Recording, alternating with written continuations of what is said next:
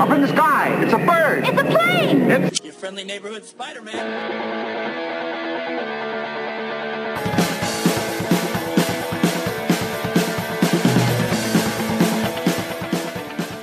Hello, listeners. This is your third favorite podcast host, Jake, here with you for another episode of the Watching Comics podcast. But tonight, today, this morning, whatever time or place it is where you're accessing, first of all, thank you so much for listening. We're going to be doing today one of our unanswerable question segments. The the segment where just one of us, Mitch or myself, brings you a question that we think can't quite be answered but is worth discussing anyway. Uh, again, I want to thank everybody for joining us. It's uh, it's good to be heard. It's good to have you here. We really appreciate your continued support, and I hope that wherever we find you, we're finding you someplace safe, someplace. Uh, someplace sanitary, someplace comfortable, and that you're in a good situation right now. So, all that being said, let's jump into an unanswerable question. And here we go. This past week, I tried to keep up with the amazing, maybe, maybe one of the only great things to come out of all this COVID madness. Comic Con at home, right? I mean, so, so look, eh, Comic Con not happening the way it normally does is a bad thing. I'm, I'm not in favor of that. But as somebody who has never quite been able to find both the time and the money at the same time to go out to Comic Con San Diego or one of the bigger conventions that happens, uh, this has been a fantastic opportunity to kind of get a front row seat, so to speak, at all of this. So throughout Comic Con at home, uh, I, you know, I'm not going to pretend that I've listened to every single panel, that I have watched everything. I've been trying to read a lot of stuff. I've tried to watch a few things that I found interesting.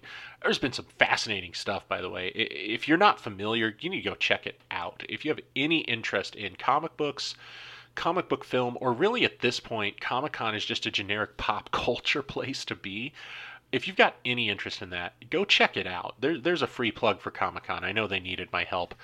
Um, but I did pick up on uh, veteran comic book artist and creator Rob Liefeld. I hope I'm saying that right. It's one of those things, you know, you read it a lot, but you never have an opportunity to say it out loud. So it's either Liefeld or Liefeld, but I think it's Liefeld. Rob Liefeld uh, is one of the co-creators, and if to hear him tell it, the only creator really of Deadpool. And uh, you know what he said at Comic Con this year is not news in the sense that he, it's never been said before, or not been said by him, but you know it's making the rounds again, and I thought it was worth looking at. And he said he has been suggesting for some time now that Marvel has no intention of utilizing Deadpool in the MCU maybe not at all. Um, and and I found that fascinating, and so it brought me to our unanswerable question for the week. And I wanted to pose this to you, the listener, because I, I, I do pride you know I I have a tendency to just make light of a lot of things. I'm aware of that. But I really do, and I mean this in all seriousness, I pride myself on. I truly believe our podcast has an incredibly intelligent listener base. Uh, we have a lot of people who know their stuff. If they're not educated, they go get educated. And I almost never, ever, never see anybody interacting with us that has no clue what they're saying or saying something that is, you know, and it doesn't mean I always agree with it, but you guys are awesome at always giving some sort of reasoned thought to everything you say. So I wanted to put it to you guys, and I wanted to put it out there into the ether of the internet to consider. The unanswerable question this week is there a place for Deadpool in the Marvel Cinematic Universe? And I think this is a fascinating question because what we have here is not a question of quality. We have not a question of uh, w- w- what we have is a question of compatibility, right? Because nobody's asking, are the Deadpool movies worth keeping around? And I, I- you know, with respect, I think we are asking that, or would be, about the the Fox X Men films over the last couple of installments. Uh, that doesn't mean, you know, if that franchise had kept on going, I don't think it would have necessarily all been garbage or anything. Uh, I, I do think that the last few entries have caused us to kind of start asking is it running out of steam? Deadpool's not the case there. Deadpool has been, in a lot of ways, uh, one of the biggest franchises in in comic book entertainment for the last several years. Um, you know, the character was trending in a good direction before the film, but the Ryan Reynolds films have just completely elevated this character to something that, eh, you know, I, I think my mom knows who Deadpool is now. And that's huge stuff when those characters start getting that kind of exposure and those films have been fantastic. Um, they've just been great. I've just enjoyed the heck out of them. We've got an old review on our podcast back catalog of Deadpool 2 if you're interested.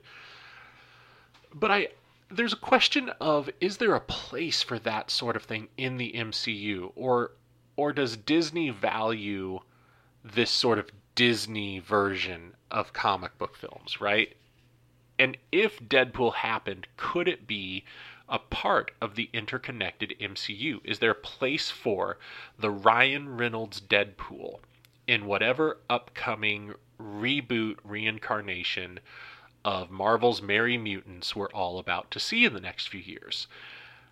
And I think it's fascinating. I, I do think, with respect to, I, I'm certain that Rob Liefeld knows more about it than me.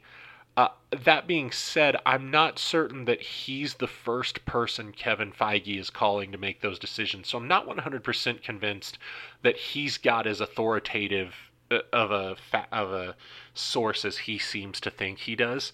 So I think that it's still open for discussion a little bit. And I, I think that for me, having reviewed this, considered it for a while, I do think that there's room I think that it's possible that Disney could find a way to put out that R-rated thing. But here's here's what I want to see, right? If I'm going to segue for a second, and you know, since I'm the only one here tonight, uh, I'm going to go ahead and segue where I like, with no one to rein me in. Sorry, but here's my question: Is does Deadpool need to be part of the connected universe? Or could Deadpool be this thing that exists outside of it but adjacent to it?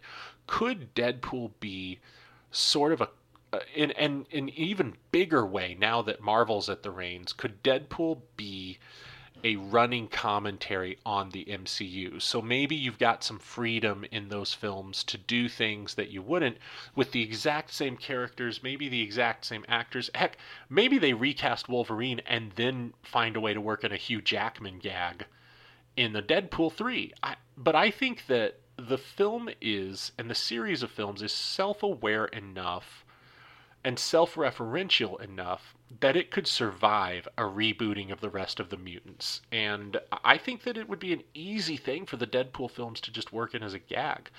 Ultimately, at the end of the day, you know, while if there's a place for Deadpool is certainly unanswerable right now, although hopefully it won't be forever, I do think that Disney is, you know, much as I love the way they've handled these characters, much as I actually am one of the I'm not one of the haters of Disney's handling of Star Wars. All that aside, I, I do think Disney at the end of the day is motivated by money because, I mean, come on, it's a company, it's a major corporation, that's what they're about. And I think there's too much money being waved around with Deadpool to just ignore it. And whatever form another Deadpool film takes, I think Disney's smart enough to see it needs to involve Ryan Reynolds. It, it needs to be completely uh, uh, and totally irreverent. And I think that at the end of the day, we're going to get something that looks a lot more like a Fox Deadpool 3 than it doesn't. Although it maybe isn't exactly that, I certainly see Disney just being lured by the money. They're going to find a way to do it. You know, they found a way to buy this franchise. Of course, they're going to find a way to utilize it appropriately. Give it time. Don't get too worked up. Let Rob be Rob. He's going to do his thing but I think there's an I think there's a happy ending here for the fans of Deadpool.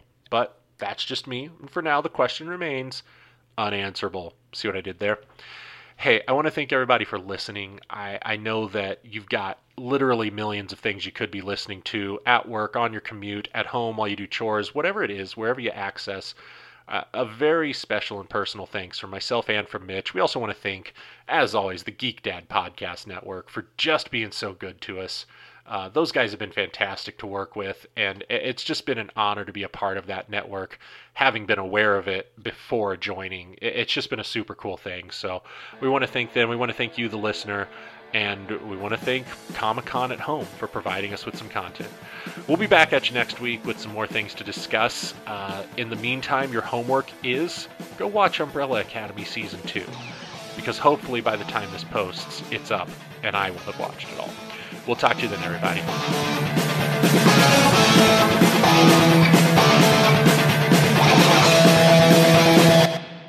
This podcast has been a production of the Geek Dad Podcast Network. If you've enjoyed this content, please consider supporting us at patreon.com slash geekdad.